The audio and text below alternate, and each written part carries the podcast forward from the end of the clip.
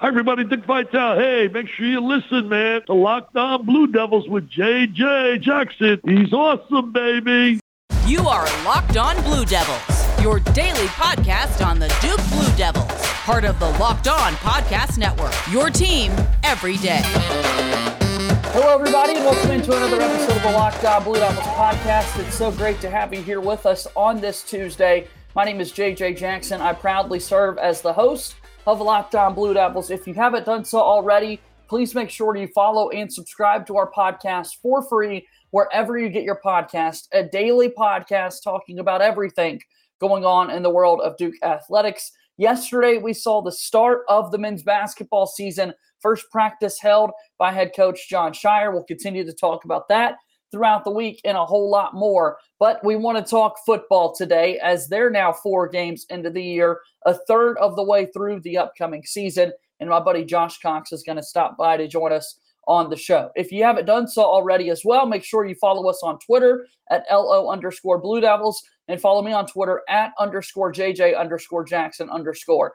I continue to be blown away by our growth on YouTube and your ability to watch the show daily each and every day. Please subscribe, share the videos with your friends. Your support means the world to us here at Locked On Blue Devils. And now thrilled to have yet another weekly conversation with my good pal Josh Cox from Duke Football Talks Section 17 podcast. Sadly, Josh, the Duke football team did lose on Saturday to Kansas. They've lost a game under the leadership of Mike Elko, but man, there are a ton of positive things to take away. Where do you want to start when we talk back on the Duke and Kansas football game? Yeah, I mean, I guess we could start with the fact, uh, you know, the the atmosphere there uh, in Lawrence, um, a packed house, fifty thousand people. Uh, we spoke to both Jacob Monk and uh, DeWayne Carter. They both mentioned that it was it was actually louder than what they had expected. Uh, Jacob mentioned that it was the loudest uh, stadium he had been in uh, since he'd been at Duke, and so that was really cool. You know, like shout out to them, shout out to their fans for showing up. Um, and so I think we start there. I mean, they were legitimate. I believe Jalon Daniels lived up to the hype, maybe even in a little bit different way. Um, you know, we we spoke about how well he ran uh, the football, and he really beat us with his arm. Uh, you know, on Saturday, and so yeah. he showed really how versatile he truly is. And um, and so yeah, kudos to them first of all.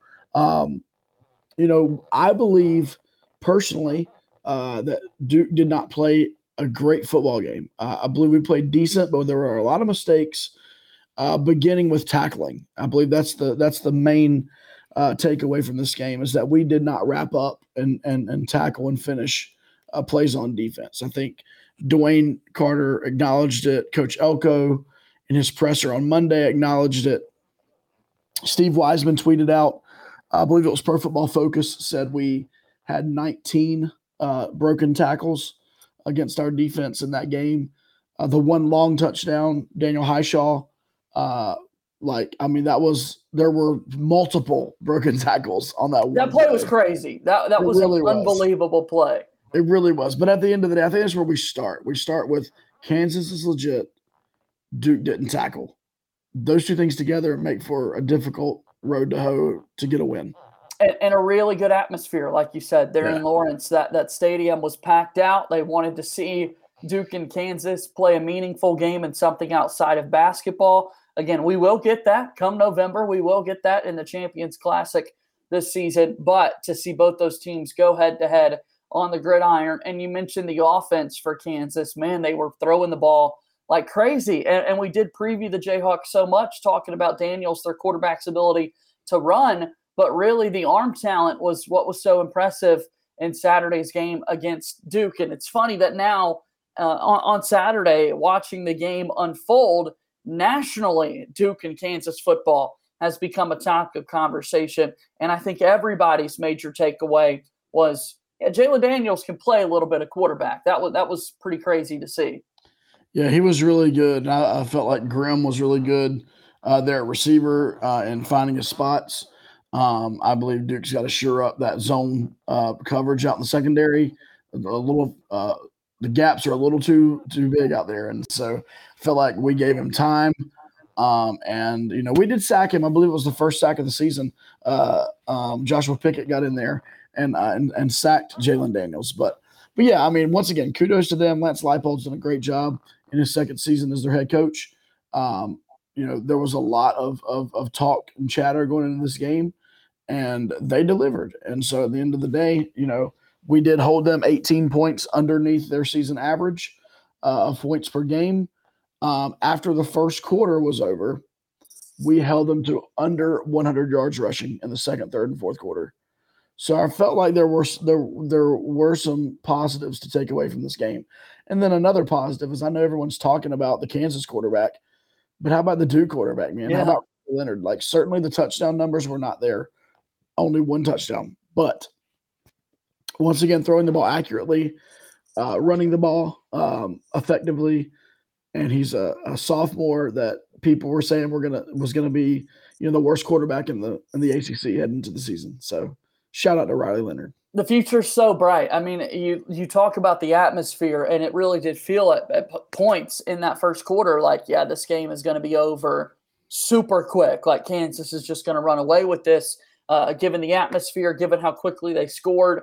Again, this is a, a Duke football team that in the very first game of the season, as we well talked about, Josh, they didn't give up any points at all. So, how does this team respond when the opposition scores? and falls behind early in that football game.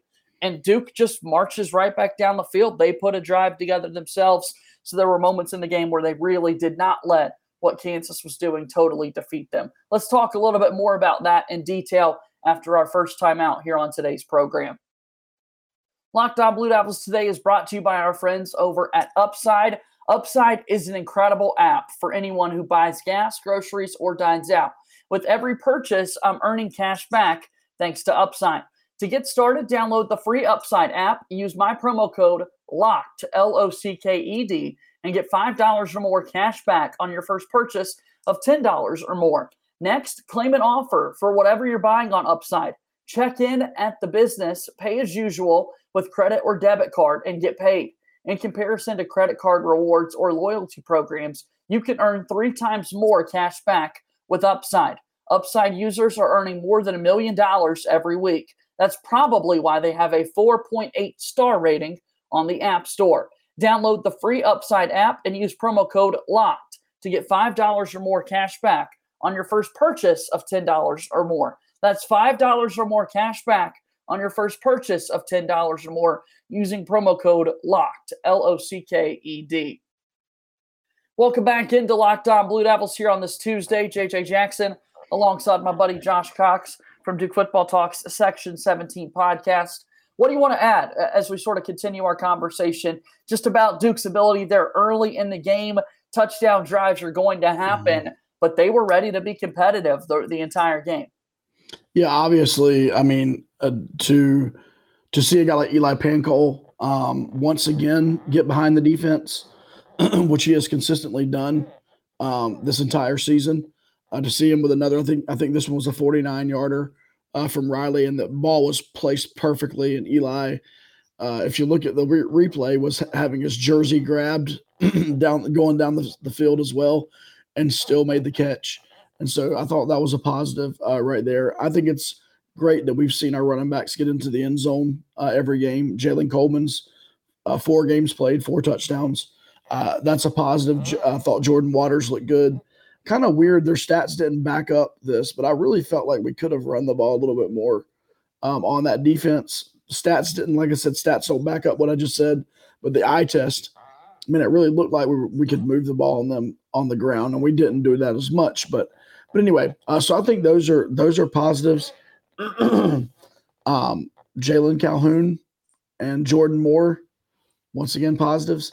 I think the main on the offensive side of the ball, the main drive that really impressed me was we're in the fourth quarter. There's about I believe nine minutes to go, and we're down 15, and it's our ball. And instead of just kind of you know, tucking our tail between our legs and taking this 28 point, you know, loss or whatever.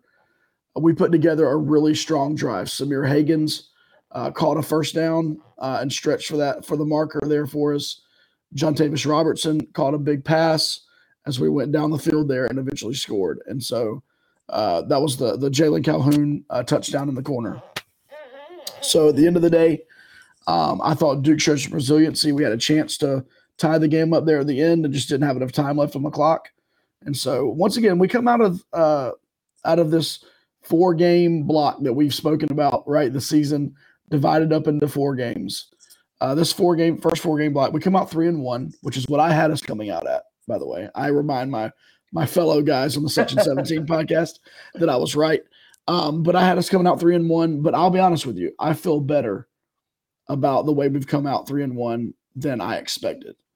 And I think this team is primed and ready to make some noise in the ACC Coastal this year, which is completely wide open. Um, and so no one really holds that. Maybe you could say Pittsburgh, maybe right now. Uh, but other than that, it's wide open. And so I think Duke's going to make some noise, and I'm looking forward to it.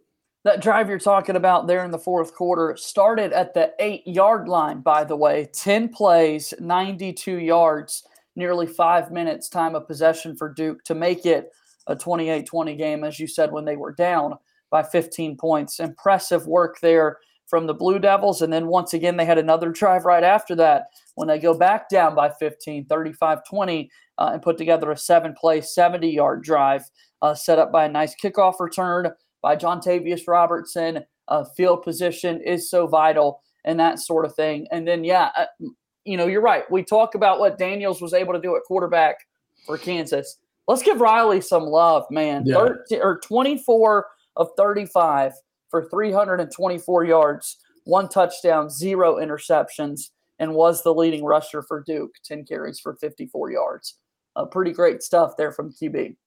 You know, it's it's it's been a while, hasn't it? It's been. Yeah. I think I think the answer is it's been at least three years right. since we've had a guy back there at, at quarterback that uh, we felt like could zip the ball around and get it where it needed to go, and then obviously also use his legs, which Riley's not had to do as much, but he's very capable of doing. And so, shout out to him, man. Sophomore, no one believed in that kid outside of the Duke program, um, and he is really putting people on notice take a look at the defense for Duke. Kansas able to play um, so, so well offensively, uh, as we said, but again, held them under their scoring average for the year. Individual numbers, only one sack for that Duke defense. But you look at the uh, tackles there, and once again, Darius Joiner right there at the top, the tackles machine uh, with Shaka Heyward and Dorian Mausi right behind him as well. Yeah, Darius, I mean, we've said this and – uh, from since we've seen him, you know, in practices. He just has a knack for the football. Uh, wherever the ball is, Darius Joiner will be uh, soon there. And so, uh, you know, shout out to him. Anthony Nelson, shout out uh, that that uh, fumble that he that he forced um, was really big. That was a really big turnover in the first half, and felt like if Kansas gone down and scored there, it could really have gotten out of hand. And so I think think that was a very big deal and the defense really was a, a bend don't break uh, style on Saturday. I mean, that offense is it's next level, man. Like they they are good and they keep you guessing, and it's very difficult to zero in on on anything. You say, "Oh, zero in on the quarterback." Well, that's fine. We can say that, and then it leaves open so many other gaps. And so, you know, at the end of the day, the defense. I felt like the second, third, and fourth quarter especially our defense, really did dig in, uh, made the stops when we had to make them. And here's the thing they gave us an opportunity to drive and tie the football game up. And at Indeed. the end of the day, that's all you can ask for. Indeed. Good stuff there from Duke. Again, uh, unfortunately, they did lose 35 27 against Kansas. Duke football now 3 and 1 on the year, and all four of their non conference games are over with. They're not going to have another non conference game come up. We jump into ACC play, and it starts on Saturday with the Virginia Cavaliers. And we'll talk about that in just a moment. Locked On Blue Devils here today. Want to make sure we let you know about our friends over at Locked On ACC. Get your fix on the Atlantic Coast Conference by making Locked On ACC your second listen or second watch every day. Host Candace Cooper and local experts of Locked On, like myself, take you across the conference in 30 minutes. I love my weekly visits over there at Locked On ACC, talking a lot about this football conference. Make Locked On ACC your second listen every single day. All right, we're wrapping up today's episode of Locked On Blue Devils. JJ Jackson alongside my buddy Josh Cox. From Duke Football Talks Section 17 podcast. Tell me, what is the Section 17 podcast? What are you guys up to these days, Josh, as the ACC season gets set to get underway? Yeah, we're cranking out uh, weekly episodes of the Section 17 podcast. Just released one uh, this morning. And so go check that out. We did a, a, deep dive on our thoughts on the Kansas loss. And then we spoke in depth about this UVA game that's coming up this Saturday night. We spoke with John Freeman, uh, the voice of the Virginia Cavaliers, and got some insight into their struggles, really, um, heading into this game. And so we try to do that every week. And so you can find our podcast wherever you listen to podcasts. Um, if you want a direct link to it, you can hit dukefootballtalk.com and you can see the podcast there and go wherever you want to. So we really appreciate it. Uh, you having us on every week, JJ, and we enjoy talking Duke football as much as we possibly can. It's a lot of fun for sure. And now we've got a conference game coming up. We've got the Virginia Cavaliers uh, coming here. We talk often about our partners over at Bet Online. We saw the Blue Devils right after Saturday's games came to a close, open up as a one and a half point favorite against Virginia. That number is going to continue to change like crazy throughout the week as it always does. Uh, but going into this one, Virginia two and two on the season, Duke three and one. What are some of those first thoughts that you have when you look at the matchup of two first year head coaches? Well, it's kind of interesting. You have a you have a, a defensive minded coach in Mike Elko, whose offense has been surprisingly good. Right. And then you have the offensive minded Tony Elliott in his first season, whose defense has been surprisingly good. And so it really is kind of an point. odd, yeah, it's an odd matchup here. um, Tony Elliott's um, obviously was handed a program by Bronco Mendenhall that went six and six last year. Probably like a disappointing six and six, to be honest with you. Um, that program was better than six and six, um, and so he took over. And I, I don't know that this is necessarily easier. He took over like a machine that was pretty well oiled, and then he had to come in and insert himself into that culture. And so uh, there's that give and take there of like, man, there was already good culture built, and then he's got to come in and adapt. Whereas Mike Elko came in and the culture had kind of gone downhill so much that it was like, let's scrap everything. And this is 100% Mike Elko. So I don't know. Uh, it's been odd to see the struggles of Virginia on the offensive side of the football. Uh, as any football fan would know, their offense last year was elite uh, broke tons of school records on offense. Brennan Armstrong was just throwing the ball all over the field, whatever he wanted to do, running the ball, throwing the ball. A lot like Jalon Daniels, to be honest with you, um, what we saw at Kansas, but that was Brennan Armstrong last year. For some reason, this year, they've not been able to get on the same page. Him and the receivers, the timing, uh, the new system that's been brought in by Tony Elliott, it's been a struggle for them. After their uh, week three game, I heard Armstrong uh, interviewed and he made the statement that – there was only a handful of times in that entire game where everybody was where they needed to be when they needed to be there. And he's, you know, they're just trying to learn. And so what that what that has caused is a lot of turnovers. Yeah. They've turned the ball over quite a bit. And so on the offensive side of the ball, it's kind of like a head scratcher because we see, listen, their wide receivers run six two, six five, and six seven. Uh, they are legit weapons. That's not, not counting Billy Kemp, the little five foot nine speedster that we'll see Saturday as well, uh, from what we've heard. And they have they have all the weapons, and it's just kind of like when is the when is that going to click? So that's the question on offense uh, for Virginia. Then on defense, wow! I mean, no one saw this coming. Like, who in the world would have thought that you struggle on defense last year? You bring in an offensive minded head coach and all of a sudden your defense is like next level elite. They're averaging, I think they're giving up 19 points a game. Um, they've got they've had 14 sacks in the first four games of the season. Their defensive line is great. Um, man, I, I don't know what to think. It's very interesting. If you'd have told yeah. us at the beginning of the year this is what it was going to look like, I would have never believed you. Yeah, I mentioned Locked On ACC a lot, and and uh, it's obviously my weekly visits. Virginia is one of the teams that I'm always um, so kind of eager to talk about because it is so interesting with all of the offensive success that they had a year ago. You add in the offensive minded coach and the conference's, some would argue, most productive passer from a year ago. You just wouldn't think that they'd have these offensive struggles. Virginia is averaging 18 points a game. The Virginia Cavaliers with Brennan Armstrong, who threw for a million yards a yep. season ago, is averaging 18 points a game, and they're only averaging 212 passing yards a game, which is so strange compared to what we saw. But you're right to highlight the success that they've had defensively, only giving up 19 points a game. Duke's defense right there with them. Virginia's given up 19.3. Duke's defense has given up 19.5. Virginia's defense has been more stout, though, in the yards allowed department. They're not letting teams move the football that frequently around them. And then you look at the track record of these coaches. It's Tony Elliott, the offensive coordinator from Clemson. You would think the offense would be awesome. It's Mike Elko, as you said, Josh, the defensive coordinator from Texas A&M. You would have expected a lot of love for that Duke defense. It's strange that this is the two areas of each of these teams that we're talking about, though.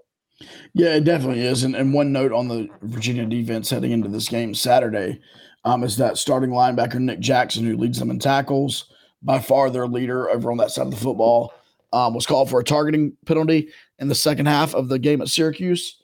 And uh, so he will be not playing the first half of this game, which I'm not a big fan of that rule, um, you know, uh, impacting the following game. Uh, but it is what it is. And so he will not play the first half of this game. And so he's that would be the equivalent for Duke fans of Shaka Heyward uh, missing the first half of a football game. And we know what that would do. Yeah. And the kind of the strain that would put on the rest of the, the defense. And so that's something to keep our eyes open for uh, as we look ahead to Saturday night. I can't wait. It's going to be a fun one. 7:30 p.m. Eastern there at Wallace Wade Stadium. Uh, can folks expect to see you in Section 17 on Saturday, Josh? We will be there, rain or shine, rain or shine. We will be there. And so this, obviously, this uh, this hurricane and the bad weather, we're keeping our eye on it. But uh, it doesn't matter if they're playing football. We're going. We're going to be there. That's yeah, awesome. Absolutely. Josh, good to see you as always, each and every week. We'll talk again soon. Okay. Have a good week, JJ. We'll see you, man. That's my buddy Josh Cox from Duke Football Talks Section 17 podcast, and he's joining us here today on Locked On Blue Devils. Again, if you haven't done so, please subscribe to our podcast, leave us a five star rating and written review, and do the same for the Section 17 podcast. Those do guys do a great job breaking down this football team each and every week. Follow us on Twitter at LO underscore Blue Devils, and I'm on Twitter at underscore JJ underscore Jackson underscore. We'll continue to talk about Duke football throughout the week and also highlight the men's basketball season getting underway. That's coming up starting tomorrow, right here on Locked On Blue Devils. That's going to do it for today's episode, though, of the program. As always, go Duke. I'll talk to you tomorrow. My name is JJ Jackson. Thank you and good day.